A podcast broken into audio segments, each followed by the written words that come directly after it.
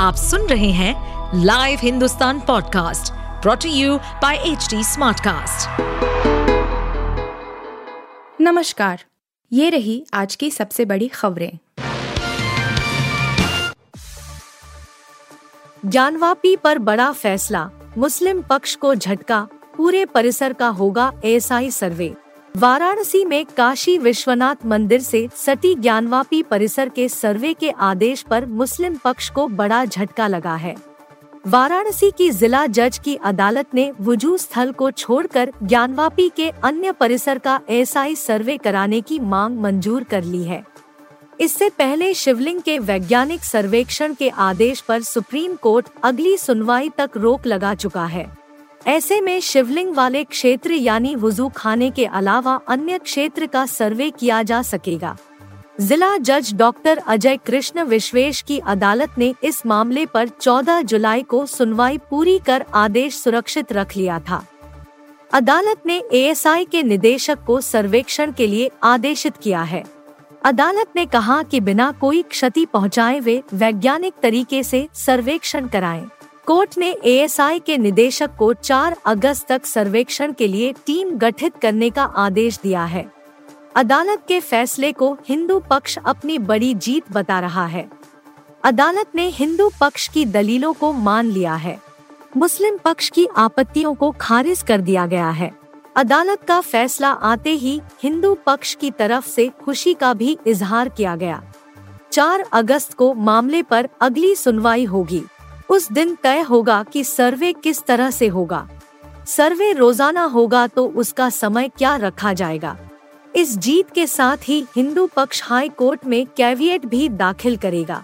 इससे अगर मुस्लिम पक्ष आज के फैसले के खिलाफ हाई कोर्ट जाता है तो बिना हिंदू पक्ष को सुने हुए अदालत स्टे या कोई आदेश नहीं दे सके।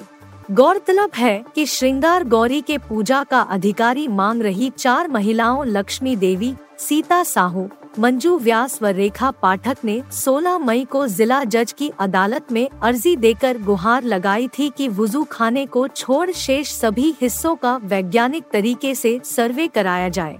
उनकी तरफ़ से अधिवक्ता विष्णु शंकर जैन ने इस दौरान पिछले साल वज़ू खाने में हुए कोर्ट कमीशन की रिपोर्ट पेश करते हुए कहा था कि उस दौरान शिवलिंग जैसी आकृति मिली थी। आकृति की एसआई जाँच का मामला सुप्रीम कोर्ट में लंबित है। वज़ू खाने को सील किया गया है। ऐसे में उसके आसपास के क्षेत्र का एएसआई सर्वे किया जा सकता है। पाकिस्तान वापसी से बचने को सीमा हैदर का नया दाव, राष्ट्रपति के सामने लगा दी याचिका, क्या दलील? अवैध तरीके से नेपाल के रास्ते भारत में घुसी पाकिस्तानी महिला सीमा हैदर अपने प्रेमी सचिन मीणा के साथ भारत में ही रहना चाहती है। पाकिस्तान वापस भेजे जाने की चर्चा के बीच सीमा हैदर ने भारतीय नागरिकता के लिए बड़ा दाव खेल दिया है। सीमा ने राष्ट्रपति द्रौपदी मुर्मू के सामने दया याचिका दायर की है। चार बच्चों के साथ आई सीमा ने अर्जी देते हुए भारत की नागरिकता देने की मांग की है। सीमा ने राष्ट्रपति को लेटर लिखकर भारत में रहने की इजाज़त मांगी है। अर्जी में उसने खुद को भारत की सभ्यता संस्कृति से प्रभावित बताया है। सीमा ने यह भी कहा है कि उसने अपना धर्म बदल लिया है और मुस्लिम से हिंदू हो गई है। सचिन का प्यार पाने के लिए भारत आने का दावा करने वाली महिला ने राष्ट्रपति से मानवता के आधार पर दया मांगी है।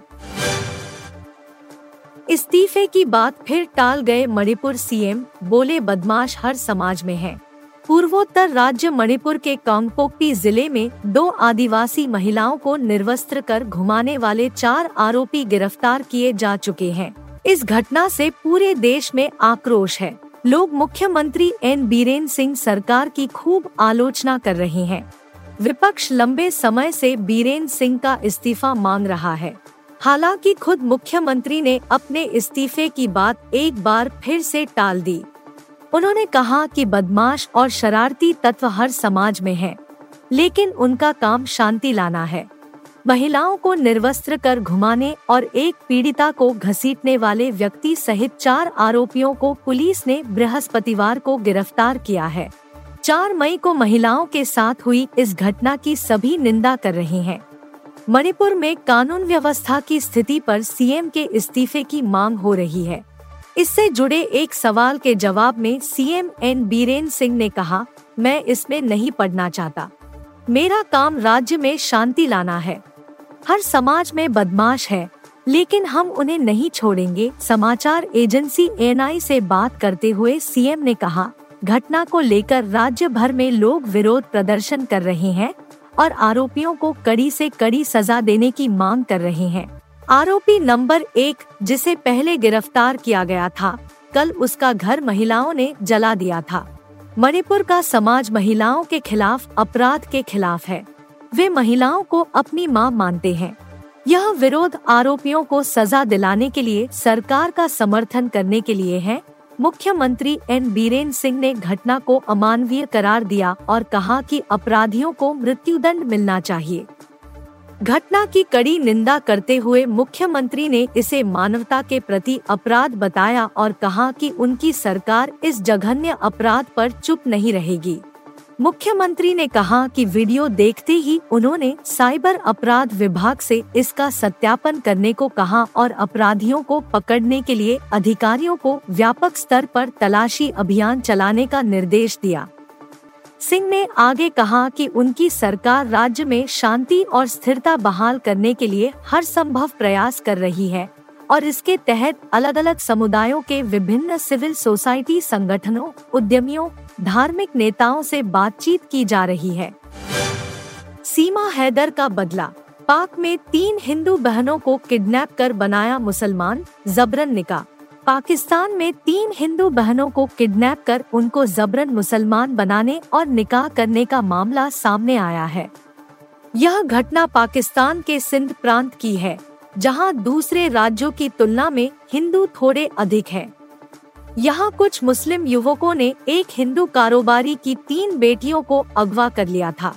फिर उनको जबरन धर्मांतरित करा दिया गया और किडनैप करने वाले दरिंदों ने ही उनसे शादी कर ली। इस घटना के बाद सिंध समेत पूरे पाकिस्तान के अल्पसंख्यक समुदाय खौफ में हैं। यह घटना के सिंध के धारकी इलाके की है, जहाँ चांदनी, रोशनी और परमेश कुमारी नाम की तीन बहनों को अगवा किया गया ये तीनों बहनें हिंदू कारोबारी लीला राम की बेटियाँ हैं। इन तीनों लड़कियों को अगवा करने के बाद उनका धर्मांतरण करा दिया गया इन्हें हिंदू से मुसलमान भी किडनैप करने वाले युवकों में से ही एक पीर जावेद अहमद कादरी ने ही बनाया।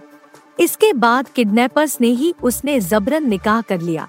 हिंदू संगठनों की ओर से बार बार अपील किए जाने और सरकारी संस्थाओं से गुहार लगाने के बाद भी हिंदू लड़कियों को अगवा करने और उनका धर्मांतरण कराने की घटनाएँ थम नहीं रही है। एक हिंदू सामाजिक कार्यकर्ता शिवा काची ने दावा किया कि सीमा हैदर के पाकिस्तान से भारत आने के बाद ऐसी घटनाओं में इजाफा हुआ है। सीमा हैदर के भारत आकर खुद को हिंदू बताने और सचिन मीना नाम के लड़के से शादी के दावे से कट्टरपंथियों में गुस्सा देखा जा रहा है। वे लोग सीमा हैदर के जवाब में वहाँ रह रहे अल्पसंख्यक हिंदू समुदाय पर अत्याचार कर रहे हैं। काची ने कहा कि एक डकैत ने भी पिछले दिनों हिंदुओं को धमकी दी थी कि यदि सीमा हैदर वापस नहीं लौटी तो फिर उनकी खैर नहीं है। काची ने कहा कि कई डकैत हैं, जो लगातार हिंदू समुदाय के लोगों को धमकियाँ दे रहे हैं। पिछले सप्ताह डकैतों के एक गैंग ने हिंदू मंदिर पर रॉकेट लॉन्चरों से हमला कर दिया था। एशिया कप 2023 शेड्यूल को लेकर विवाद क्या पीसीबी के साथ जानबूझकर जय शाह ने किया ऐसा, या फिर हुई गलतफहमी? पाकिस्तान क्रिकेट बोर्ड पीसीबी को इस साल एशिया कप की मेजबानी करनी है। एशिया कप के कुछ मैच पाकिस्तान में, जबकि कुछ मैच श्रीलंका में खेले जाने हैं। एशिया कप 2023 के आयोजन को लेकर शुरू से बवाल मचा हुआ है। भारतीय क्रिकेट कंट्रोल बोर्ड बीसीसीआई ने पहले ही साफ़ कर दिया था कि वह एशिया कप खेलने के लिए पाकिस्तान नहीं जाएगा। इसके बाद से हाइब्रिड मॉडल की बात चल रही थी। बड़ी मुश्किल से एशियन क्रिकेट काउंसिल एसीसी और बाकी क्रिकेट बोर्ड्स के बीच सहमति हुई और एशिया कप 2023 के शेड्यूल को हरी झंडी मिली। लेकिन इसके शेड्यूल जारी होने को लेकर भी विवाद शुरू हो गया है। पीसीबी ने बीसीसीआई सचिव और एसीसी के अध्यक्ष जय शाह द्वारा आगामी एशिया कप का शेड्यूल इस सप्ताह लाहौर में आधिकारिक समारोह से पहले जारी किए जाने पर नाराज़गी जताई है। पीसीबी ने बुधवार को एशिया कप की ट्रॉफी के अनावरण और शेड्यूल की घोषणा के लिए लाहौर में एक इवेंट का आयोजन किया था। इसमें पाकिस्तान के पूर्व क्रिकेटरों और जाका अशरफ की अध्यक्षता वाली क्रिकेट प्रबंधन समिति के सदस्यों को शिरकत करनी थी। समारोह से आधा घंटा पहले ही जय शाह ने सोशल मीडिया का ऐलान कर दिया। बोर्ड के एक सूत्र ने कहा पीसीबी ने एसीसी से कहा था कि वह लाहौर में समारोह की शुरुआत के पाँच मिनट के अंदर एशिया कप के शेड्यूल का ऐलान करेगा, लेकिन सात बजकर पंद्रह मिनट पर होने वाले समारोह से आधा घंटे पहले जय शाह ने सोशल मीडिया घोषणा कर दी। सूत्र ने कहा कि इससे पीसीबी के समारोह का महत्व ही खत्म हो गया। उन्होंने कहा कि पीसीबी ने एसीसी को नाराज़गी जताई है। लेकिन उसे बताया गया कि यह एक गलतफहमी की वजह से हुआ। सूत्र ने कहा एसीसी ने कहा कि समय के फ़र्क के कारण यह गलतफहमी हुई, लेकिन भारत का समय पाकिस्तान से आधा घंटे आगे है तो जय शाह द्वारा घोषणा किया जाना हैरानी भरा था। एशिया कप 30 अगस्त से शुरू होगा, जिसमें पाकिस्तान को मुल्तान में पहले मैच में नेपाल से खेलना है। भारत और पाकिस्तान का मैच 2 सितंबर को कैंडी में होगा।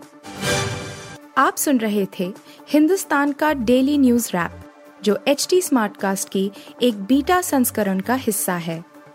आप हमें फेसबुक ट्विटर और इंस्टाग्राम पे एट एच टी या podcasts@hindustantimes.com पर ईमेल के द्वारा सुझाव दे सकते हैं। इस पॉडकास्ट पर अपडेटेड रहने के लिए हमें फॉलो करें एट एच डी हम सारे मेजर सोशल मीडिया प्लेटफॉर्म्स पर मौजूद हैं। और और ऐसे पॉडकास्ट सुनने के लिए log on to W W W dot H D smartcast dot com